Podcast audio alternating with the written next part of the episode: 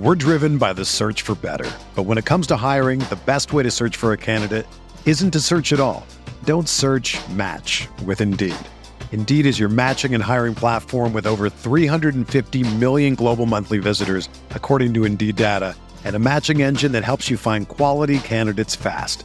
Ditch the busy work. Use Indeed for scheduling, screening, and messaging so you can connect with candidates faster.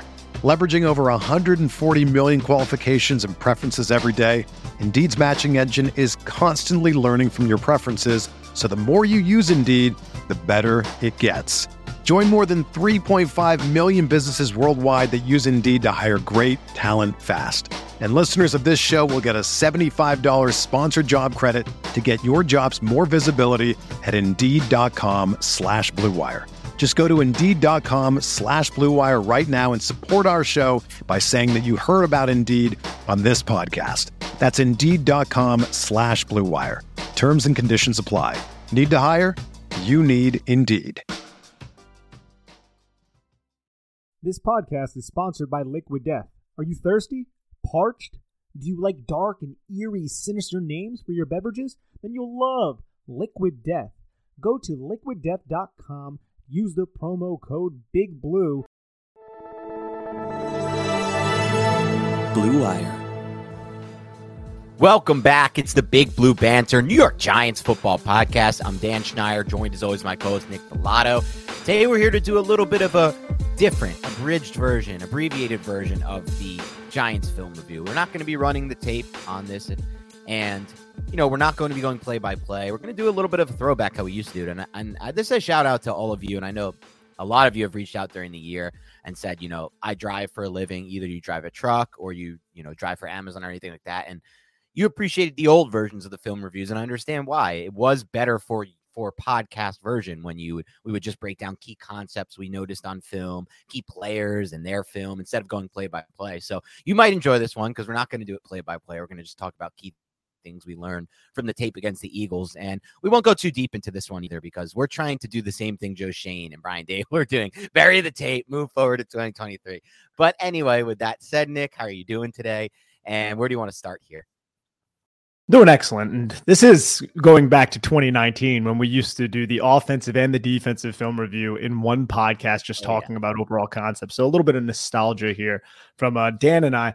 And I think we should start with the offensive side of the football. Look, there's no sugarcoating this the Philadelphia Eagles defense shut down the New York Giants offense significantly, right? Everything that the New York Giants offense had success with at the end of the year, twice against Minnesota, against the Indianapolis Colts, the Eagles had the personnel to match it through man coverage. Because look, Mike Kafka dials up a lot of man beaters. And we actually saw that early in the football game on that first third down, the 12 yard catch by Richie James. That was a man beater out of a stack where Richie James just followed the release of the wide receiver on the line of scrimmage and then went over the middle of the field and completion. Easy. But look at what Jonathan Gannon called significantly. I think 66% of the snaps on that first drive was just cover one. It was just man coverage. It was just, I don't think you can create the separation against our defensive backs. And they were right. There were some plays, like the second play of the game, the first quarter, 925, second and six.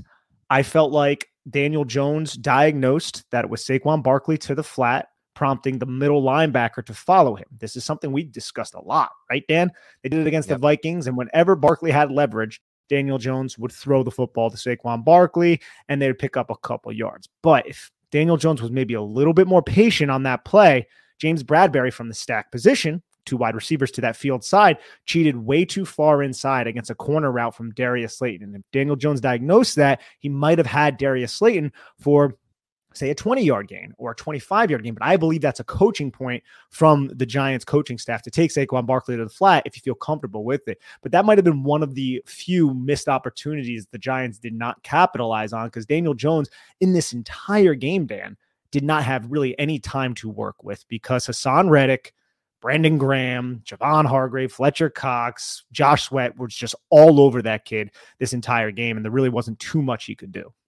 Yeah, and Haason Reddick was the best free agent signing of the offseason to me by far. Yes. Three years, forty-five million for a guy who's an elite pass rusher that they, maybe not elite, but very damn close to it. uh, making a massive impact in this game. And the sucky thing is, we said it, man. He was one of our targets for free agency because that's value. You look for those types of spots. Like that's the spot you want. A guy who's playing out of position. What did Arizona was the team that tried to move him to inside linebacker for two years of his career, yeah. just totally toiling away and wasting two years of his career. But we saw the value when he finally got the opportunity to play edge. The Eagles, they capitalized on it. They pounced. They had pass rushers. They didn't care. They wanted more. They made a great signing there, and he made a major impact on this game. What do you say to the people who ask, like, was coaching to play? I think people are more willing to understand on the defense side of the ball, and we'll get to that. It was just a talent issue, I think, quite frankly. But on the offensive side of the ball, was it just a talent issue, or what were some of the things that you wish you saw from Kafka and Daboll a little bit more of early or even later in the game? It's difficult to say. The Giants were down 28 nothing at halftime, right? Yeah. They didn't have any margin for error. And on the first drive, like we said, they drove the football. They actually picked up a first down, but then they went four consecutive drives, three and outs after that turnover on downs on the fourth and eight. So can you really look at Mike Kafka and be like, well, you should have done this, you should have done that? Yeah, I think you can always do that. But when you're offensive line is just getting beat significantly every single time, there's really not too much you could do. Like you, like I said, you had that opportunity on a second and six where maybe you could have created an explosive play early in the third quarter. You had Daniel Jones underthrow Darius Slayton. That wasn't underthrow. I know I'm going back and forth with people on Twitter. It's like it was DPI. Stop it. Stop going back and Thank forth with people on yeah. Twitter because I, yeah. I'm, and I need to interject here for a second and let you get back yeah. into this in a second, Nick. But I'm just sick of it. I'm really just sick of it. If we can't call that an underthrow and blame that on the person who's most to blame for that, which is the quarterback, then you need to stop interacting with us. And maybe you should stop listening to this podcast because there are plenty of Homer podcasts where you will get the it's never the quarterback's fault take. And, and they'll give that to you, and that's fine. But that ball, that is on the quarterback. I don't care that it's catchable and that it might have been DPI that ball needs to be thrown out in front for a walkout touchdown. People like, if he threw that in front of Slade, Slayton would have still dropped it. No, if there's enough air on that ball and it's literally just put with perfect trajectory and it like he's an NFL receiver. He's run go routes his entire life. He's run thousands of reps. If it can run, if it if he can run under it in perfect stride and it drops into his lap, into his breadbasket, he will catch that. He will then take that to the house. Like enough of you people saying that because I'm sick of it. And it's not fair to Nick, who took a lot of heat for that when he posted that, and anyone else who's taken heat for that. Like, if we can't blame anything on this quarterback, walk away from us because I, I don't really want to speak to you. I'll speak to other people who can under who can at least blame sometimes, you know, and that's not even about blame. Blame is the worst word, right? Like just crit it's critique, it's analyze, it's what do your eyes tell you? Your eyes tell you that that ball needs to be thrown out way ahead of the receiver, which, by the way, was one of his only clean pockets of the night. Um, and so, yeah, anyway, sorry. I, I needed to go on that. Right. Go ahead. no, thank you. But uh, I love the rationale that, like, ah, Darius Slate would have dropped it anyway. Like, Daniel Jones is in the pocket, an actual clean pocket for once right. in the entire game. He's like, oh, is that 86 out there? Well, he'll probably drop it if I throw it in front of him. Like, come on, guys. Like, what are we doing? We're, we're better than that. You have to be yeah. as objective as possible. And that's going to include critiquing Daniel Jones when he doesn't make the great throws. If I'm going to sit here and applaud Daniel Jones for a fantastic season, which I've done so many times throughout this year, I'm going to critique him when he makes a mistake. And that's one mistake. Again, this loss is not on Daniel Jones. We right. can admit that. This was one team was so much better than the other. The Philadelphia Eagles are a far superior roster, as Joe Schoen said in his press conference. And just anybody with eyes can say that. And the pass rush just overwhelmed the New York Giants. That's a big reason why the New York Giants could not win this football game. They weren't having a lot of success on first down. And when they got aggressive on that fourth and eight, they didn't convert. And then what did the Eagles do? They went back and they scored another touchdown. So the Giants are down 14 nothing. Now you're just digging yourself deeper and digging yourself deeper crash, right? I think was the word he used. Was a plane crash? It was like a car crash. Yeah. Yeah, it was just it was just an absolute unmitigated disaster. Everything went wrong for the New York Giants. But back to your original point, look, right. Mike Kafka, they, they, tried doing similar things that they did against the Colts and against the Minnesota Vikings in those two games, but the Eagles had responses for them by using a lot of man coverage that ended up being tight. And the Giants couldn't really develop any sort of counter punch because I would say just really the loss in the trenches. And mm. I think even players like Reed Blankenship, this is a rookie who I don't even think was drafted. They dropped that kid in the box. They were just running nickel personnel, I think like 80% of the game. They didn't even really go into a lot of base personnel or anything exotic, but they would just drop Reed Blankenship into the box. And I always felt like the Giants on those running plays they were always a step behind because the Eagles kind of knew exactly where the running plays would go. And there was execution issues up front, which we saw throughout this year, right? Like recently, the Giants' execution has been pretty good as run blockers.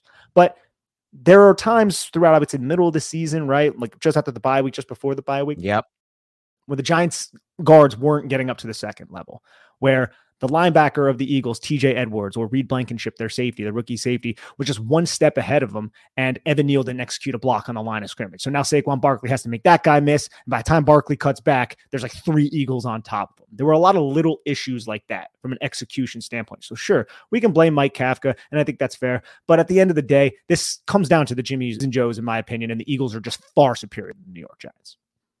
And I think that's all fair, Nick, because like one thing I thought about was maybe the Giants could have tried to have like a Belichickian, Parcellsian game plan here, right? Like, let's just try to milk this clock, use every second of every play clock, keep the ball away from the Eagles offense because we know we can't stop the Eagles offense. And then you would have to be using zone reads, design runs for Daniel Jones, a lot of Saquon Barkley, and a lot of 13 personnel, 12 personnel, maybe a couple of those, you know, packages with the extra linemen.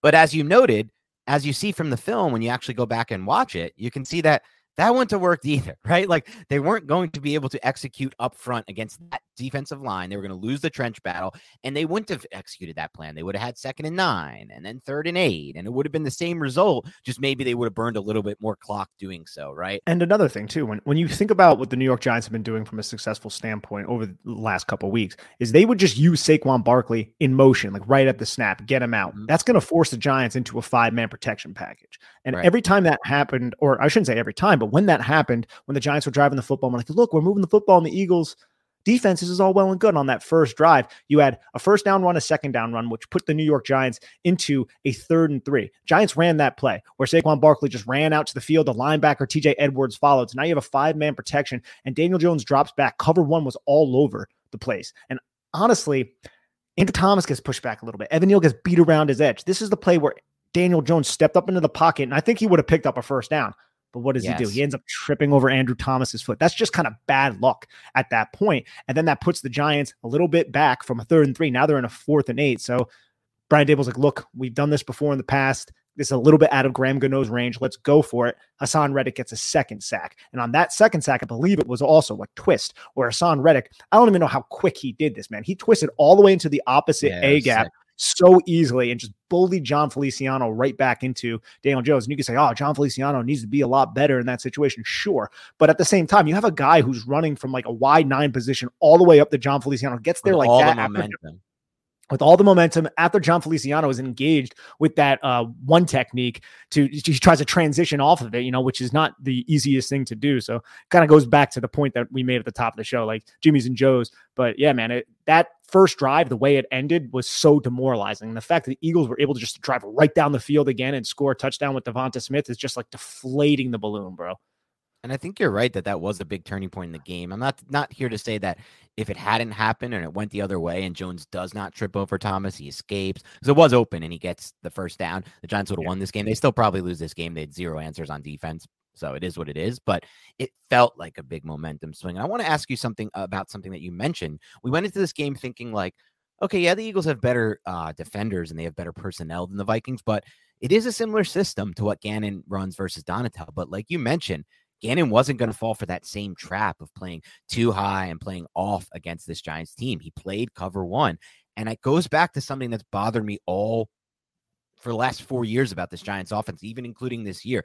Do they have answers for defenses that are going to play cover one against them and crowd man coverage and basically say, you're not going to beat us with pitches to Barkley to the outside or pre snap motion and misdirection where you hand the ball to one of the up backs or to Breida coming around and quick game in the passing game? You need to beat us outside the hash marks by throwing the football outside the hash marks in the 15 plus range, 15 to 20 yards to 25 to 35. And when teams have done that against the Giants and they do have the personnel up front to win, the Cowboys, the Eagles, basically the only two good defenses the Giants played all year were the Cowboys and, def- and Eagles, right? Like Ravens early this year was before they had Roquan. They were not the same defense. Lions, when they had that bad game, that's not a good defense, really. It's an okay defense at best. Washington, okay defense at best. There are only two tests against these really good defensive fronts that are willing to play cover one and are not going and are going to say, we'll let you beat us any other we're, we're not going to let you beat you anywhere around the line of scrimmage. You have to beat us in that deep passing game or that intermediate pass game and outside the numbers not over the middle of the field. It's been really bad. It's looked really really bad and that's something that really concerns me moving forward with this team. It's one of the main reasons why you know i look at nick gates and i'm like yeah he's a nice player but i'd rather just resign him as depth. I look at feliciano he's an okay player. I'd rather just resign him as depth. Really, Ezeudu is the only piece out of that entire interior group that I think moving forward can be should be their starter. And it really makes me think like until this they get the up- upgrades on the offensive line. I just don't know if they're going to beat these teams that are really good in the trenches, like the Eagles and the Cowboys, and are willing to just say, F it, we're playing cover one, we're taking away your quick passing game, figure it out. We're driven by the search for better. But when it comes to hiring, the best way to search for a candidate isn't to search at all. Don't search match with Indeed. Indeed is your matching and hiring platform with over 350 million global monthly visitors, according to Indeed data, and a matching engine that helps you find quality candidates fast. Ditch the busy work. Use Indeed for scheduling, screening, and messaging so you can connect with candidates faster. Leveraging over 140 million qualifications and preferences every day, Indeed's matching engine is constantly learning from your preferences, so the more you use Indeed, the better it gets. Join more than 3.5 million businesses worldwide that use Indeed to hire great talent fast. And listeners of this show will get a $75 sponsored job credit to get your jobs more visibility at Indeed.com slash BlueWire. Just go to Indeed.com slash BlueWire right now and support our show by saying that you heard about Indeed on this podcast. That's Indeed.com slash BlueWire. Terms and conditions apply. Need to hire? You need Indeed. Ready to win money and boost your odds? WynnBET is now live in Arizona, Colorado, Indiana, Louisiana, Michigan, New Jersey, New York, Tennessee, and Virginia. We're bringing the excitement of Wynn Las Vegas to online sports betting and casino play. Exclusive rewards are right at your fingertips with Wynn Rewards on WynnBET. Get in on all your favorite teams, players, and sports from the NFL, MLB, NBA, NHL, golf, MMA, WNBA, college football, and more. Great promos, odds, and payouts are happening right now at WynnBET. From boosted same game parlays to live in game odds on every major sports, WynnBET has what you need to win. Ready to play? Sign up today to receive a special offer. Bet $100, win $100. Download Bet Win. Download the WynnBET app now or visit WYNNBet.com to start winning. Be on the lookout for the WynnBET Win Hour each Thursday from 5 to 6 p.m. Eastern Time. During WynnBET Win Hour, marquee games of the week will have better odds on WynnBET, giving you a larger payout opportunity. Offer subject to change. Terms and conditions at wynnbet.com. Must be 21 or older and present in the state where play through winbet is available. If you or someone you know has a gambling problem, please call 1 800 522 4700. I was running low on some groceries, so naturally I went to a store that sells said groceries to look for my refreshments. There I was in the beverage aisle, and I saw these tall boys of what I originally thought was beer, but it was actually in the bottled water section, and it was mountain spring water from the Alps, and it was called Liquid Death. And I thought to myself, do I want to try this beverage that is named Liquid Death because I hear it brutally murders your thirst, and their recyclable tall boy cans are helping to bring death to plastic bottles. And they also donate 10% of their profits from every can sold to help kill plastic pollution. Those are some pretty cool causes. So I bought myself some liquid death and I enjoyed it. I was parched and then I drank it, so I was not. So if you want to try some of this liquid death, go get liquid death at your local Whole Foods Market, Target, and Stop and Shop stores, or find a Liquid Death retailer near you with their store locator tool at liquiddeath.com slash big blue. That's liquiddeath.com slash big blue. Yeah, they were just sitting on everything with the quick passing game to that yep. point, man. Like anytime the Giants had their their typical concepts at a stack where Daniel Bellinger would run like a three yard spot, they would just sit on top of that. Like, you didn't even think back to the interception that Daniel Jones threw on that second drive.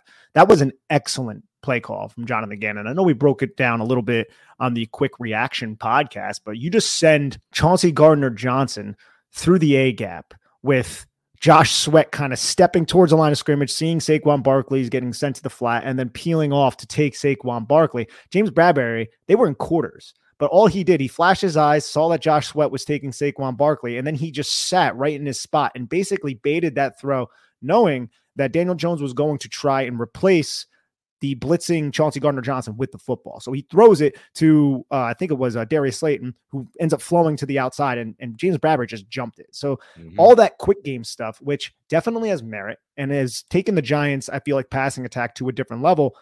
The Eagles had answers for that, whether it be from zone coverage, you know, playing aggressively downhill. Giants didn't have really a lot of time to to run double moves and things like that, or man coverage. And there were times where the Giants receivers would be open, but with quick game, usually you're looking on one side of the field. You can't look on the other side of the field, right? right. And there were times I think the fourth and the fourth and um eight, I think Darius Slayton ended up coming open on that play. It was a curl route against Darius Slayton. He pushed off and he was at the sideline, but Daniel Jones' eyes were on the other side. So you can't look at Daniel Jones and be like, oh, that's your fault either, because it's like, how was he supposed to know that he was supposed to look towards Darius Slayton, who ended up winning on that right. individual route? Overall, the Giants don't have a wide receiver one. We know that. But I also know that these wide receivers can create separation, but you need to hit those individuals when they come open. It's just difficult to know which one is going to come open all of the time. And it just yeah. seemed like the Giants, there's just so much pressure on Daniel Jones. And a lot of the time he was trying to just step up, step up, maneuver the pocket. And the Eagles just, I feel like, did a pretty good job containing him. Yeah, they did a great job containing him. And it is such a good it's such an interesting contrast to think of these past two weeks of film with the Giants, right? Their offense versus the Vikings and their offense versus the Eagles, two completely different defenses from a talent standpoint. And as you mentioned, two different defenses and schematically what they tried to do to stop Giants offense. The Vikings played a lot of off coverage and a lot of two, two you know, split safety looks. The Eagles, like the Cowboys and Dan Quinn, when he plays the Giants, they said, F it, we're gonna make you beat us in that deep range. And that's something that will concern me for the rest of time until that becomes a, so until there becomes a consistent solution. The Giants passing game. I've said I've made it clear that I love the tangible evidence that Jones has made, uh, or the tangible evidence suggests Jones has taken you know big steps in his game, whether that be with his pocket feels, pocket manipulation, his ability to throw on the run, his ability to keep these eyes down the field stay patient when he's moving on the run, creating off script. There are a lot of different areas of Jones's game that he improved on. Even you know they went back to the tape in game here and they saw like the fact that Daniel Jones had that awful underthrow to Slayton. There are concerns with that under to me, mostly because I worry about passers like him who are just purely over the top throwers at all times and have no flick in their game to make sometimes throws like that outside the hashes. It, it you know you can make those throws as an over top thrower, but there are times where it looks like that. Like when you watch the tape from either angle there on the end zone angle or the or the sideline angle, it's an ugly ball that comes out of his hand there, and it's hard to figure out why because he has a pocket on that one. But what what it comes back for me is when you're an over the top thrower all the time, sometimes throws are going to look like that and they're going to come out bad when versus the guys like, you know, Rodgers or whoever who can just plant their body, get the torque from their hips and flick the ball with a wrist. And it's a little bit different. But aside from that, there are good things about that play. Daniel Jones recognized from the film that they'd worked on, you know, looking at the iPad on on off series that he was going to have that ability to hit Slayton there, right? Like Slayton stacked, I think it was Bradberry, right? Slayton Slayton stacked the corner right away with a great release off the line of scrimmage and had the step. Like that was perfect, exactly as the Giants designed it. They even had routes going on in the middle of the field that took away the safety. It was everything you could want from both a receiving route, you know, from the route run by the receiver and the opening that they had. So there is a good thing that Jones recognized that and was able to get to that play. It was a bad throw, but at least he recognized it. And I know, again, a lot of people are right. Like he should have still caught that, I guess, Slayton, and it's still pass interference. But no, the ball needs to be out in front for a walk in touchdown every time for the good teams. Um, and so, yeah, so you look at things like that and you're worrying about like how can the Giants move forward? And I think a lot of it is, like you said, they need to get better in the trenches, right? When they face these good teams like the Eagles and the Cowboys are going to play cover one and have the horses up front. The best way to get Jones comfortable throwing those outside the hash passes down the field is by giving him protection that he can rely on. Because I think people have mentioned this, Nick, and I'm curious to get your take. Did you feel at, at all like Daniel Jones was a little bit um, rattled at times in this game, especially in the second half, based on the pressure up front and his breakdowns in pass protection. Because we haven't seen Rattle Jones this year really at all. I didn't feel like even the first Dallas game, I didn't feel like it was the case at all. Second Dallas game, no. Maybe I guess you could say the first Eagles game. I don't know. I have to try to remember back. But otherwise than that, it felt like none, of no examples of that. Did you feel like that was at, at, at all apparent to you on film? Rattled, I, I think maybe just because he had two consecutive missed throws that we I don't, I don't think Daniel Jones has really done that this year all that often. Right. And that was at the start of the third quarter when you needed to respond to the fact that you were down by four touchdowns, missed the Darius Slayton throw. And then on the subsequent play, him and Richie James didn't seem to be on the same page. Daniel Jones hasn't done that too often this year. I think there have been some instances where he has. So I think it's safe to say maybe he was a little bit flustered or rattled. I don't know if that's, I don't think that's any indictment on his mental fortitude or his no. toughness or anything like that. I just think he was just getting hit a lot. And that's yeah. not something that he was necessarily been accustomed to, at least not recently, because the offensive line was, I think, playing a little bit better than than mm-hmm. what we've seen. What, what are your opinions on that? And then I want to get into one specific play that I'm going to show for the YouTube audience that really illustrates how the Eagles, the Eagles thought process playing the New York Giants on third and short. Well, I like that. So we're going to get into that for anyone watching on YouTube. And if you're listening, hopefully it'll be still of value to you. But as far as what you, uh, as far as your question there, Nick, I think you actually perfectly hit it. I don't know of anything to add because I agree so wholeheartedly with everything you said. I think what we have seen this year is on target percentage of throws for Daniel Jones being really high. What we saw in this game was more off target throws from Jones than we're used to, and that we had seen this year. The Richie James throw, the third and six, I believe, after he took that five yard run out of bounds on the second and one. Slayton, what's going on there? You don't see him short hopping yeah. throws a lot this year. That ball was short hopped. So there was something to it. And I think a lot of it had to do with, like you said, the pressure. It's not only just getting hit, it's just the idea like, as I drop back, do I trust this offensive line to hold up? And by the third quarter, maybe he just didn't trust it as much as as and that's not I don't blame the quarterback for that. I blame the offensive line, unfortunately, and we're going to need to see an upgrade there. And I thought someone made a great point before getting into what you're going to break down. And we'll get to the other side of the ball too. But I thought someone made a great point about just Jeff Stoutland's impact on this yeah. Eagles offensive line, man. There's like two to three to four elite offensive line coaches. They're almost rare to find than quarterbacks these days, and they just make such an impact. I just hope one day we're the we finally did it with the coach, right? We finally had this coaching edge we haven't had. I hope one day we have an offensive line coach edge. Uh, it just would make such a difference for the Giants. No offense to Bobby Johnson, he's all right, but clearly he's not at that level. Yeah, he needs to get the most out of Evan Neal. Like Evan Neal is Bobby yep. Johnson's project, and I like yep. everything I've heard from Bobby Johnson. Heard great things, and I feel like he's done a, a solid job, all things considered, this year. But Evan Neal playing as questionably as he did this year. Maybe some of it had to do with the injury. I think it's safe to to assume that.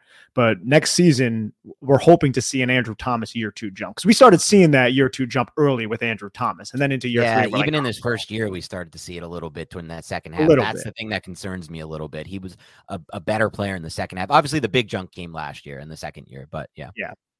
Andrew Thomas, it was the Ravens game and the Cardinals game in the second half that were really like kind of question marks. But all those other games, he stabilized, and you could just see he wasn't getting beat inside because the way Andrew Thomas lost is a lot different. And I might do some I sort know. of piece that big review in the offseason, a lot different than the way Evan Neal lost. And Andrew Thomas spoke about Evan Neal's struggles. He says he has all the tools to be great, and I think to some extent that is true. But Andrew Thomas was just getting beat inside. It was a lot of oversetting because he was scared to get beat around his edge. And I think there's some element of that to Evan Neal, but I just don't believe Andrew Thomas looked as uncomfortable and as sloppy as Evan Neal is looking right now. Do you think that's safe to to say?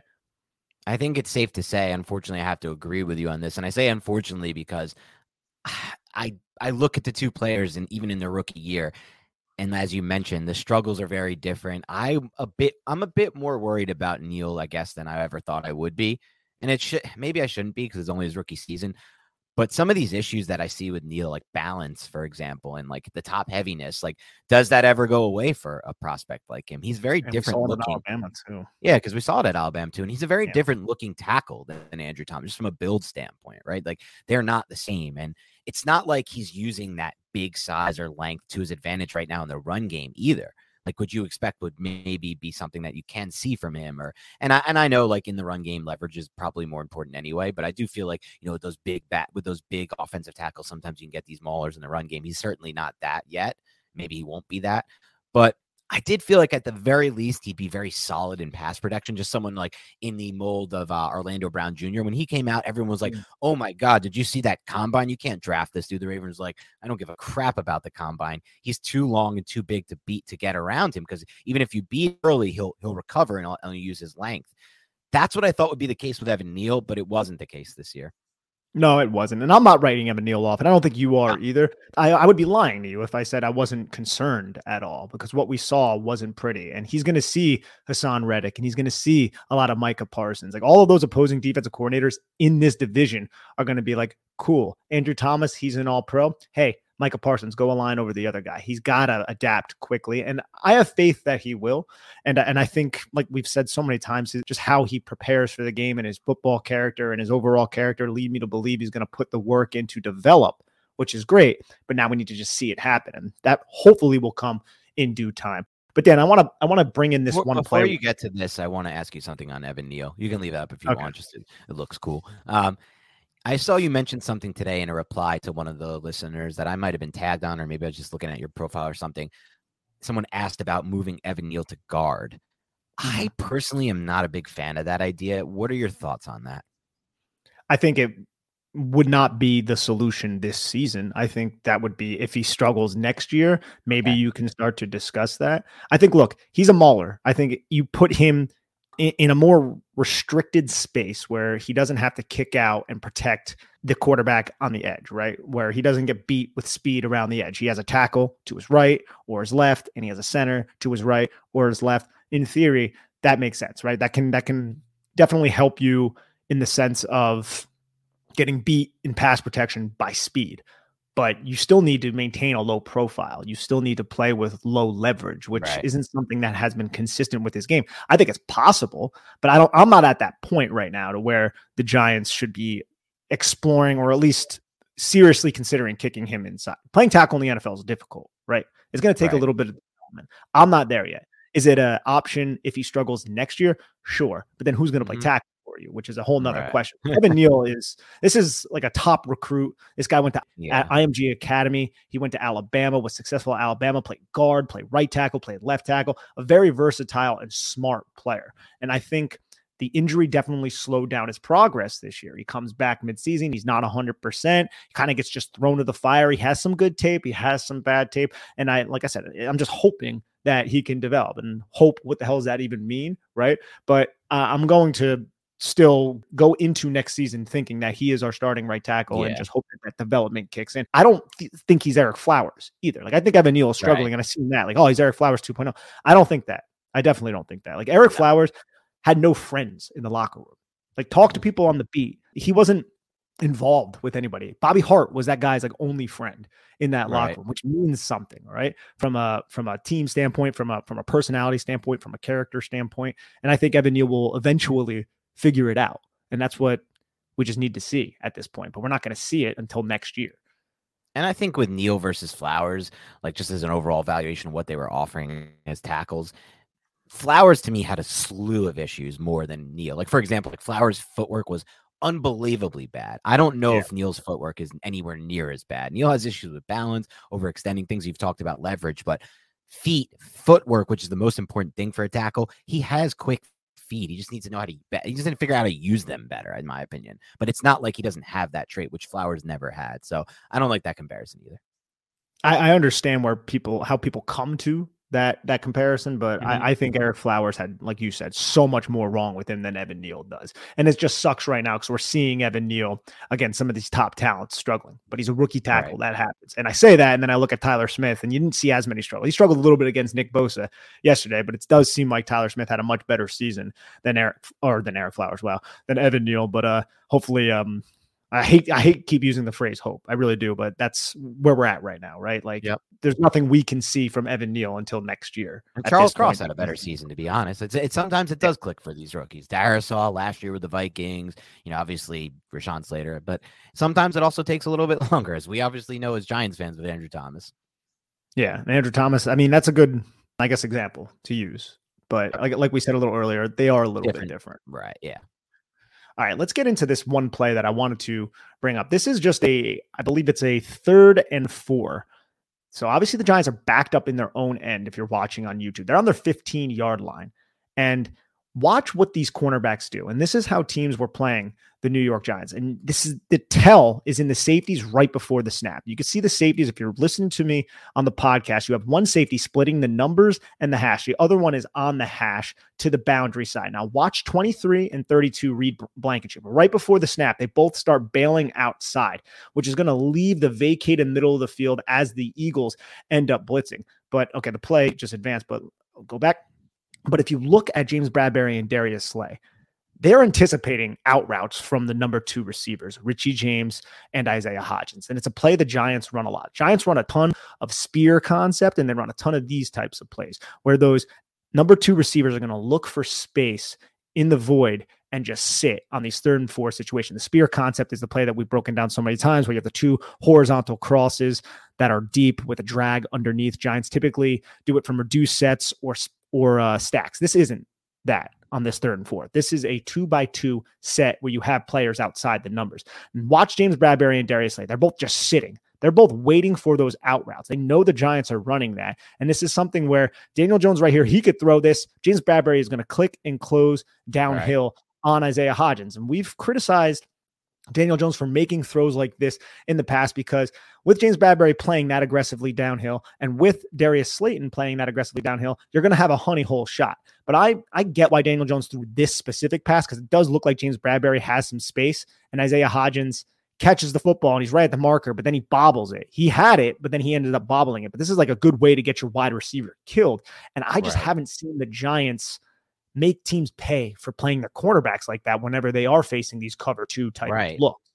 And that's something that I that I need to see. I want to see that that whole shot because look how much space 32 has to cover. He's outside the numbers. He has to get over to the sideline. I get it's I get that uh he he has some momentum moving in that direction, but I don't think we've seen that throw yet this year from Daniel Jones. And I'm not sitting here just pointing this out to criticize Daniel Jones. I'm pointing it out to say that these teams know that the Giants are looking for these little nickel and dime, these little I'm just yep. going to slice you up type of plays instead of those explosive plays because that has been the Achilles heel of this Giants offense the entire season. They don't create freaking explosive plays. And the tell right at the snap is those safeties and how they're playing. Right. They're dropping wide, especially Reed Blankenship. So you just got to look out for those those cover two those cover two cornerbacks. And, and look at the corners right at the snap too, right, Nick? Look at how they position themselves especially Slay at the top of the screen. You can see how Slay right. he doesn't even backpedal. At least James Bradberry backpedaled a little yeah. bit because he's on the field right. side. And I get Daniel Jones is like, okay, he, he sees James Bradberry take that step back, but James Bradberry's full intention is to drive downhill. And that probably yeah. one reason that prompted Daniel Jones to throw this ball. And Isaiah Hodgins has been excellent in these situations too. Plus, you have to that side an end man on the line of scrimmage who was not included in the coverage count before the snap. He drops off into a hook. So he's another right. player that Isaiah Hodgins has to worry about. So what does Isaiah Hodgins do? He's going to flow his coverage or his route away from that coverage, and that goes right into James Bradberry. So this is a right. really good play call by Jonathan Gannon. And Dan, we watch a lot of film on this team, right? That doesn't surprise you, does it? Like, like that's no. what the Giants do. That's that's one of the staple plays of the offense on the Giants is to throw to that number two. And teams really started catching on to it, to, onto it towards the end of the season. I'm a little I guess, uh, confused as to why Ed Donatell only really, I think, had one play call against that. And again, I'm not in his defensive room. I don't know. And I'm not trying to chastise the guy, but that was just a bad defensive performance. Yeah, he deserves to be chastised if you watch the film. Unfortunately for him, he's a professional coach and he's trying his best. Sometimes you have bad game plans, I guess, and you just have bad moments. I'm sure he was in a bad groove with that Vikings defense toward the end of it. And there's player issues there too, personnel and, and communication, things like that. But what you just showed that play on film if Donatell had watched the tape from a little bit earlier in the season, and obviously Gannon did, he would notice the Colts had a very similar play against the Giants. The giving up Colts. Remember that game where the Giants looked great? The Colts had given up, whatever. But they had a play where, in a very similar cover two look, Gilmore drove down on it. I believe it was Hodgins on that same out throw, and it left that honey hole open, like you talk about against cover two. And we just don't throw that honey hole. Daniel Jones hasn't thrown that. Really, you said this year. I don't know, man. I can't remember in all four years us really attacking that area of the field with uh, with Daniel Jones, and it, it's unfortunate to say. And you know, things can change. That's the whole thing. You hope yeah. that with better protection and better receivers, and more importantly, I think than all of those things, because I don't really buy into it just being the receivers and the protection. I think a lot of it is what Brian Daboll said today and what Joe Schoen said today. Daniel Jones did of what, what we asked of him. I think they believe if they resign him, they believe that he's going to take a jump mentally. That's what it all comes down to. He's that stuff has to start clicking for him. He has to start seeing that and being like, I have the honey hole, I'll take the honey hole. It's better option there. And like you said, that one's not so bad because Bradberry does show a little bit of a back pedal, but it's not like a back pedal on a vertical. You know, he has his hips flip toward yep. the toward the middle of the field. That's like if you see that, you should be like, it's going to be hard for him to recover and get back vertically if I throw that whole shot. And so that's just what we need to see. And I think if they resign him, they feel like Jones will take that mental jump next year or the year after at some point in his career with the Giants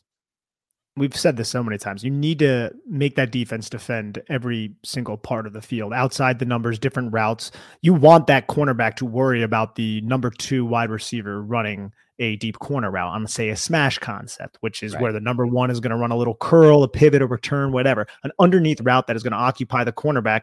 And then the number two is going to run a corner route over the top of him. The Giants did not run a lot of those routes and throw it too much this season. Like off the top of my head, when it wasn't a scramble drill or a rollout, move the pocket type of play.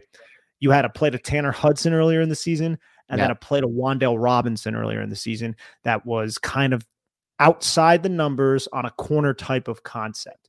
And I think that is if the Giants re-sign Daniel Jones, which I'm that's two in a full year with two playoff games. There might have been other ones that, I, that are slipping my mind, but those those are two that I'm that that I that I remember off the top of my head because I started paying attention to it at, at certain certain point because I just we just didn't see it all that often right. this year. So we we need Daniel Jones to to take that step when he comes back if he comes back as the New York Giants quarterback. And there's nothing to me that suggests he can't because he has the arm talent. He just needs to be a little bit more comfortable letting it rip yeah into that area because then defenses aren't going to start playing you as as um in such a particular way where they don't really necessarily respect the fact that you're going to be throwing to every inch of the field.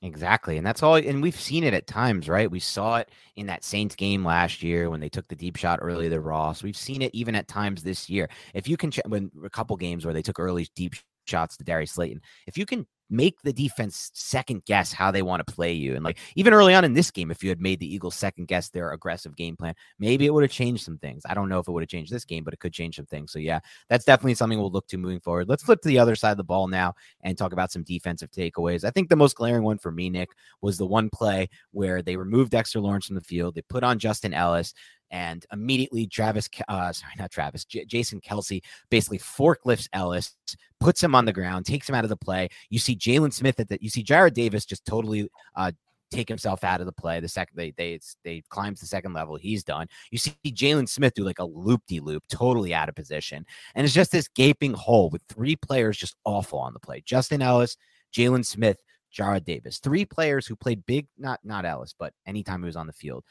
played snaps for the Giants this year and were deficient when they were on the field. They were big liabilities.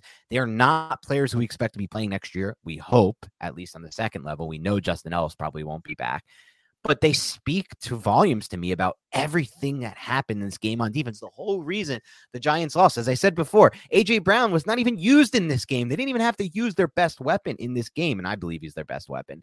And they barely used their second best weapon in DeVonta Smith because why would you when you can run the ball over and over?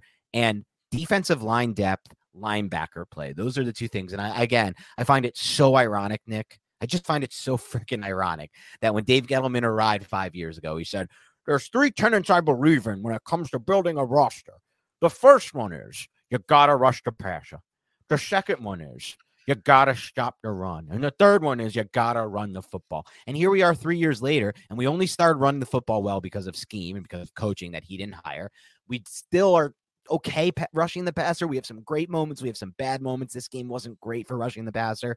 And then not a lot of opportunity, the, though. Not a lot of opportunity. So I still think we're yeah. better there but then stopping the run. How the hell is that one of your three tenants, which not every GM, GM, even believes in, right? Like the, the Browns have completely thrown that aside. They've said, we don't want to stop the run. We believe everything is about passing the football. And they have the worst, you know, run defense in the NFL. The Chargers don't really asset, uh, you know, allocate resource to stop the run. But Dave was one of them. Dave believed in stopping the run. And what does he leave the next GM with? Not a single linebacker. He didn't even try to get a linebacker and zero defensive line depth. He traded BJ Hill away. He's whiffed on RJ McIntosh.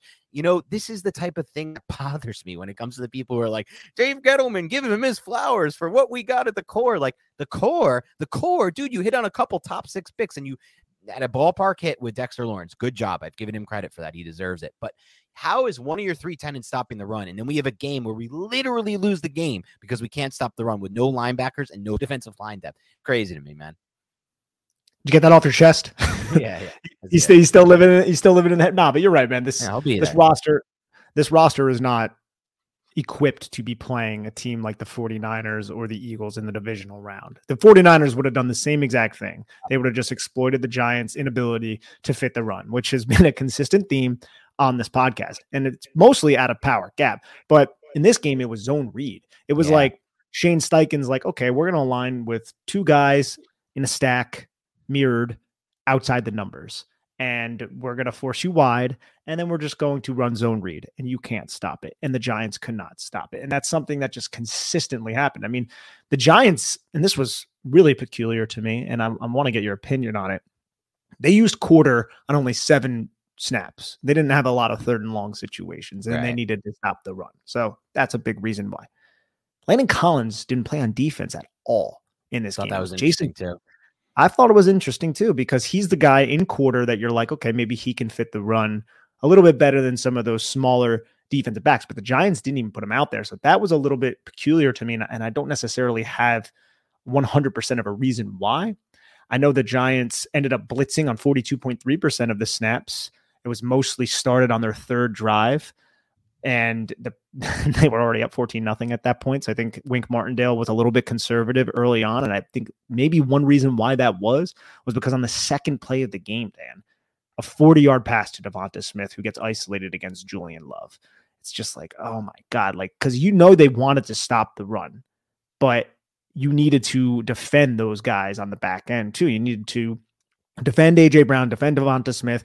So when a 40 yard pass happens on the second play of the game, I think the Giants might have got a little bit more conservative. And they also just never were really in a spot where it was like, you know, third and six and third, or they were, but like the, the Eagles were very successful and efficient on picking those up with quick, quick hitters, man. They weren't right. even throwing the ball deep that often. Nope. It was just attack the second level. It was attack the linebackers, attack the safeties dropping down into the box. If it's man coverage, that play with, I think it was Zach Pascal and Dallas Goedert on the Dallas Goedert touchdown, Zach Pascal just acted like he was going to create the pick and then he got out of the way.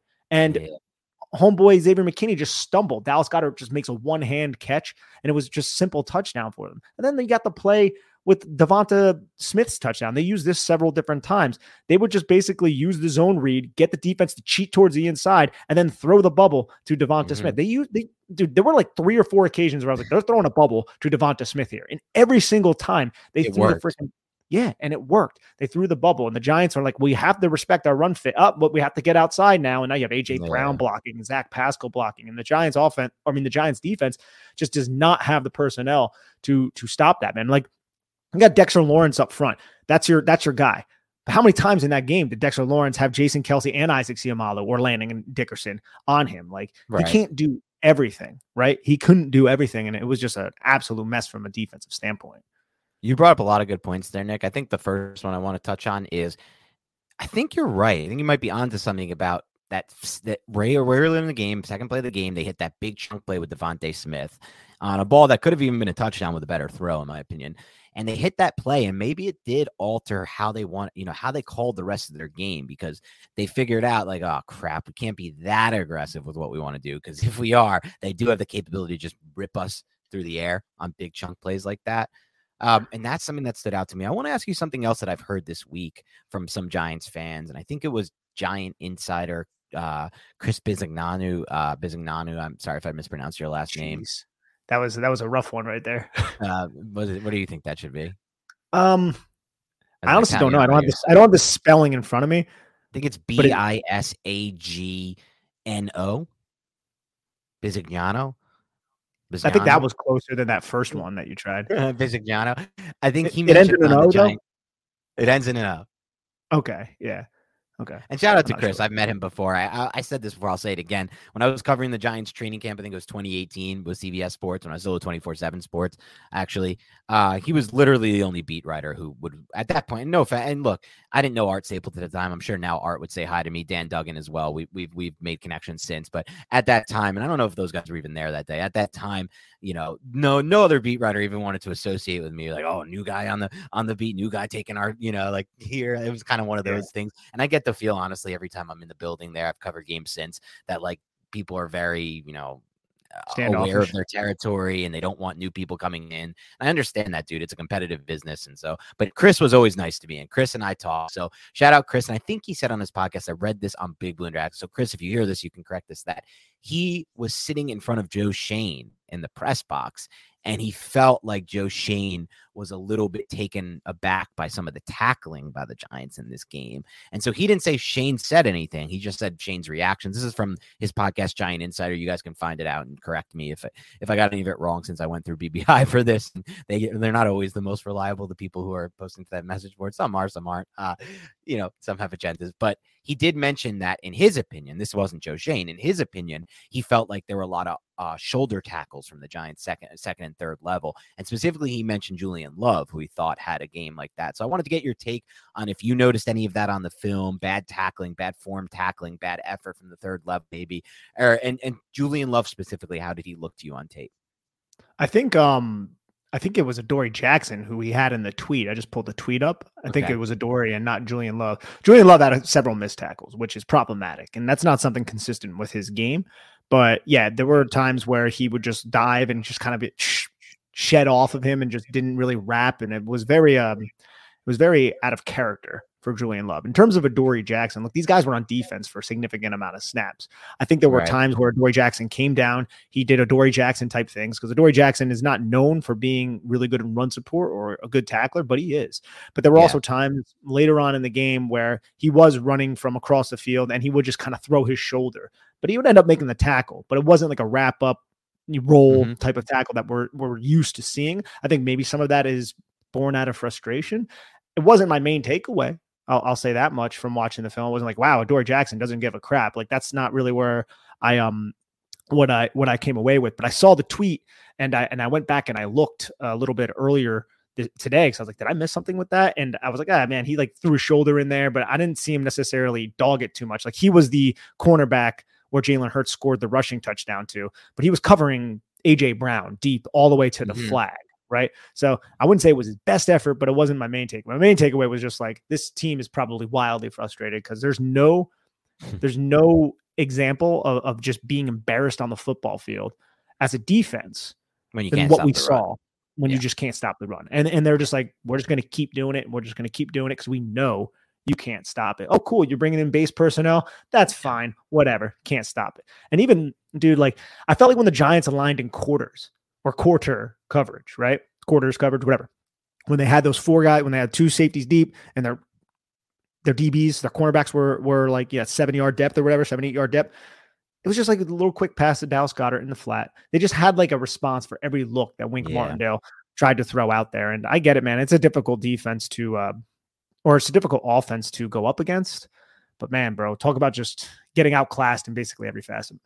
And it will look so much different next week when you see the 49ers defense against this offense, right? We're going to see a totally different thing than the, how the Giants defense looked. And that is kind of speaks to what Joe Schoen said in his presser. Like, there is a talent gap. We're not going to Dave Gettleman this thing and speak with arrogance. We believe that there is a talent gap and we're going to look to close that talent gap. So, what you saw doesn't happen again for the Giants fans and for the Giants team, obviously. And I thought one thing that played a role in this, we didn't see it earlier this year when the Washington Commanders had that bye week and then they had the extra week to prepare. We didn't see which is maybe a knock on Scott Turner, but we certainly saw it with Steichen and with Sirianni. They were, like you said, so prepared for everything the Giants were doing defensively, and to the point where, like, even when they did line those uh, corners off the ball and have the safeties up top, they were able to hit quick game. They're able to find solutions over and over and over again to everything Wink Martindale wanted to do. And that speaks to the preparation they put in and obviously the time that they had and they earned by getting yeah. that bye week.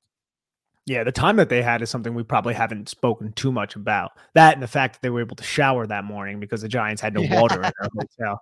Yeah. How many so how many more examples do we need, by the way, to put the rest versus rust thing to debate, man? Because rest is winning hard right now. Yes. Rest and prep time to prepare is winning this debate hard from the Giants' first playoff game to the Eagles here, the Chiefs in the division round. I mean, rest is winning hard. So I hope for you guys with the rust debate, you're starting to at least maybe come around to this thing because I don't want to have this debate too much more often. No, I, I, definitely understand that. Not to mention the Eagles are the much better roster, and so were yeah. the Chiefs over the Jacksonville. I think the playoff playoffs are going to get really, really interesting now, man. Like I'm, like I said, full on 49ers fan, but I like both those teams in the AFC. Like I like the Chiefs, and I, I really like Joe Burrow. And I think somebody uh, posited a nice question to to us about Josh Allen or Joe Burrow. And it got me thinking because my initial reaction was Josh Allen because he's a freak in nature, but like the running and all that stuff could take a toll. We've seen that happen before. Yeah. I know Josh Allen is a much different quarterback than Cam Newton, but that is that is something that happened to Cam Newton where he was on top of the world, MVP, all that stuff, and then it was just straight up decline mm-hmm. because his body started breaking down on him. The way Josh Allen runs, and Josh Allen is more advanced than Cam Newton is, there's no doubt, but the way Josh Allen runs that could eventually happen, the breakdown from a physical standpoint. Joe Burrow is not going to have that. And it's just right. the cerebral part of the game that Joe Burrow masters. And it's uh it's it's a joy to watch. Because I thought the Bills would win that game. I kind of thought the Bills would win that game. The Bengals has had what like three injuries on their offensive line. They were all beat up. Cincinnati went in there and just beat the brakes and embarrassed the Buffalo Bills. And I just think that's a that's a statement game from Cincinnati. And I kind of think Cincinnati is going to beat Kansas City now. Yeah, it's really interesting. It was a statement game for a lot of reasons. One being what you just said. I mean, you can't understate what it's like to have three random backup offensive linemen come in for a playoff game. They didn't have their left tackle, right tackle, I believe it was their right guard or their left guard, one of the two. And one of the players they put out there, Karras, I believe it was, yeah, it was Karras, was like playing through a torn MCL, they yeah. said. Literally, mm-hmm if that ever happened to our Giants, it would be our immediate excuse for why the offense sucked. Like, oh, well, that's what happened, right? And we've seen games where the Giants have had like three backup offensive linemen randomly have to play during the Eli years and things like that, where the offense was like, oh shit, every time we drop back, we can't do anything. And that speaks volumes to me to what how good Joe Burrow played in this game. I know people are like, well, he has all these weapons. Sure, but I've seen quarterbacks completely fall apart with offensive line play despite weapons. We literally watched this two years ago in the Super Bowl when the Chiefs played the Bucks and their offensive line had multiple injuries. I think maybe not more, but the same as the Bengals had. And they still had Tyreek Hill and Kelce, and all the weapons were still healthy. But because of that, they completely shut down as the offense. Joe Burrow, similar situation, did not shut down as an offense. He actually played really well. And so to me, that was a statement game, not only for the Bengals, but for me. I now put Burrow as the number two quarterback. I have him just after Mahomes. I haven't met of Allen for a while. And shout out to Adi. He's not listening to this, but my main boss at CBS Sports. He's really hated me for a while because before the year, I said I would still take Justin Herbert over Joe Burrow long term. And I had that take the year before.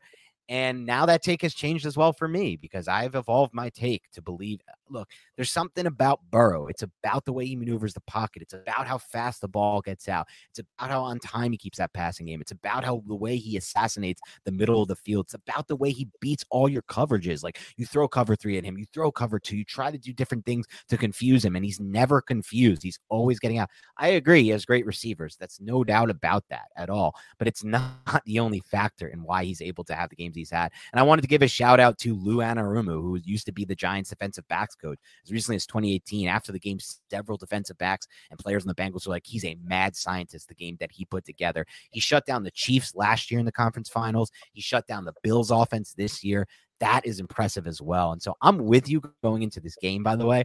I am, I never, ever, ever, ever like to or typically do bet against Mahomes. It's something I just refuse to like to do.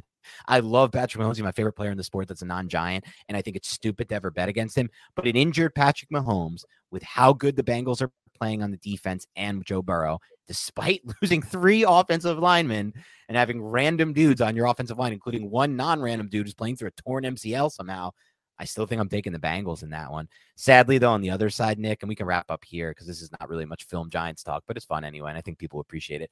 I sadly think the Eagles are going to win this game, and I think it's not going to be that. It's, it, I'm not going to bet the Eagles because I don't want to root for them, but I have such an ugly feeling about this game watching those two teams play. And maybe I'll just be, you know, maybe it's just because the Eagles blew out the Giants and the 49ers had a close win, but I don't know, man. I, I have concerns about the 49ers pulling that off.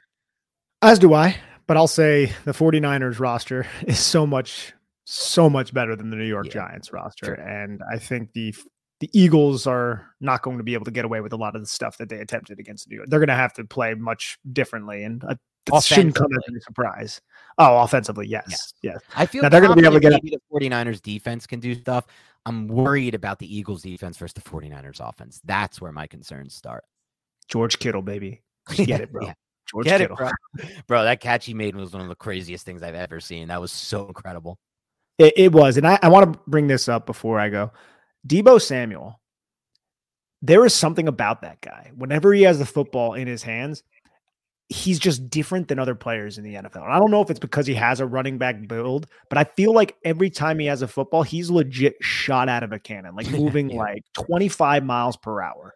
And I just I don't think I've seen that really in, in quite yeah. some time. There's something different about Deebo, a healthy Deebo Samuel, when you can get him the football in space. I don't think there's like another NFL player that's as dangerous in, in the manner that he is. Like Tyreek Hill right. is, but like Deebo Samuel can run through a linebacker's yes. face. Like Tyreek Hill can't. So there's just I don't know. I love watching Deebo Samuel. He's one of my low key favorite guys in the NFL.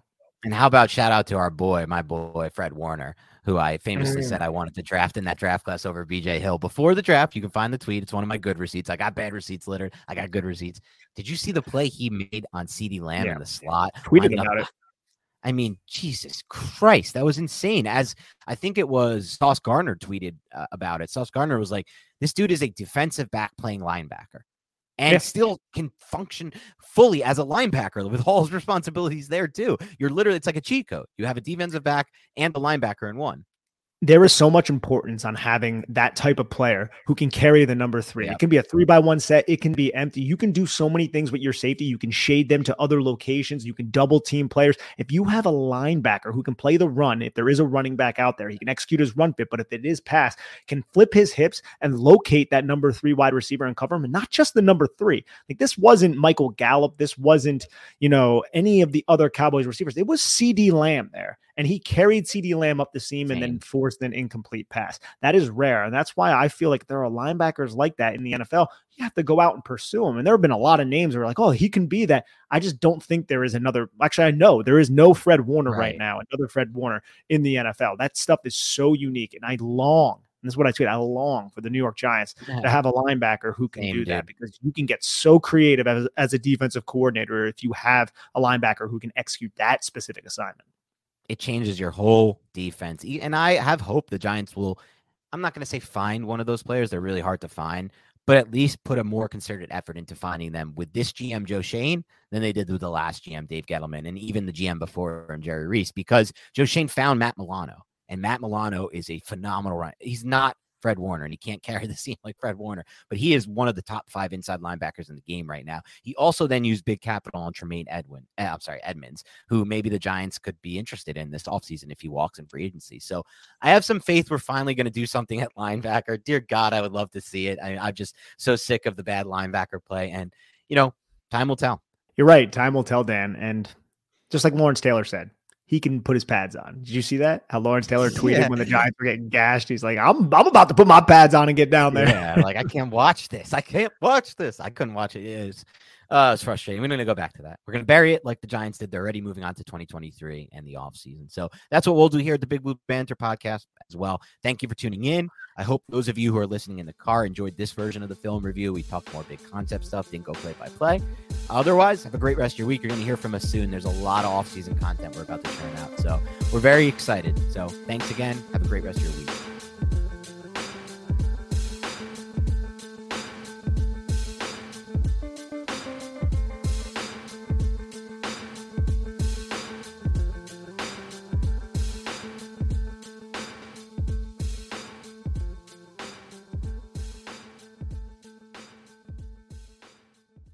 Everyone is talking about magnesium. It's all you hear about. But why? What do we know about magnesium? Well, magnesium is the number one mineral that 75% of Americans are deficient in. If you are a woman over 35, magnesium will help you rediscover balance, energy, and vitality. Magnesium supports more than 300 enzymatic reactions in your body, including those involved in hormonal balance. From functional medicine doctors to mental well being and female hormone experts, we all know that magnesium is the one mineral to improve all aspects of well being and health. But which one? Magnesium Breakthrough from Bioptimizers. the trusted choice recommended by leading experts with seven best absorbed forms of magnesium to ensure your body receives the support it needs for overall well-being. Go to bioptimizers.com slash balance today and use code BALANCE10 for 10% off. Support your journey to wellness at B-I-O-P-T-I-M-I-Z-E-R-S dot com forward slash balance. Magnesium Breakthrough from Bioptimizers, your foundation to optimal health and vitality.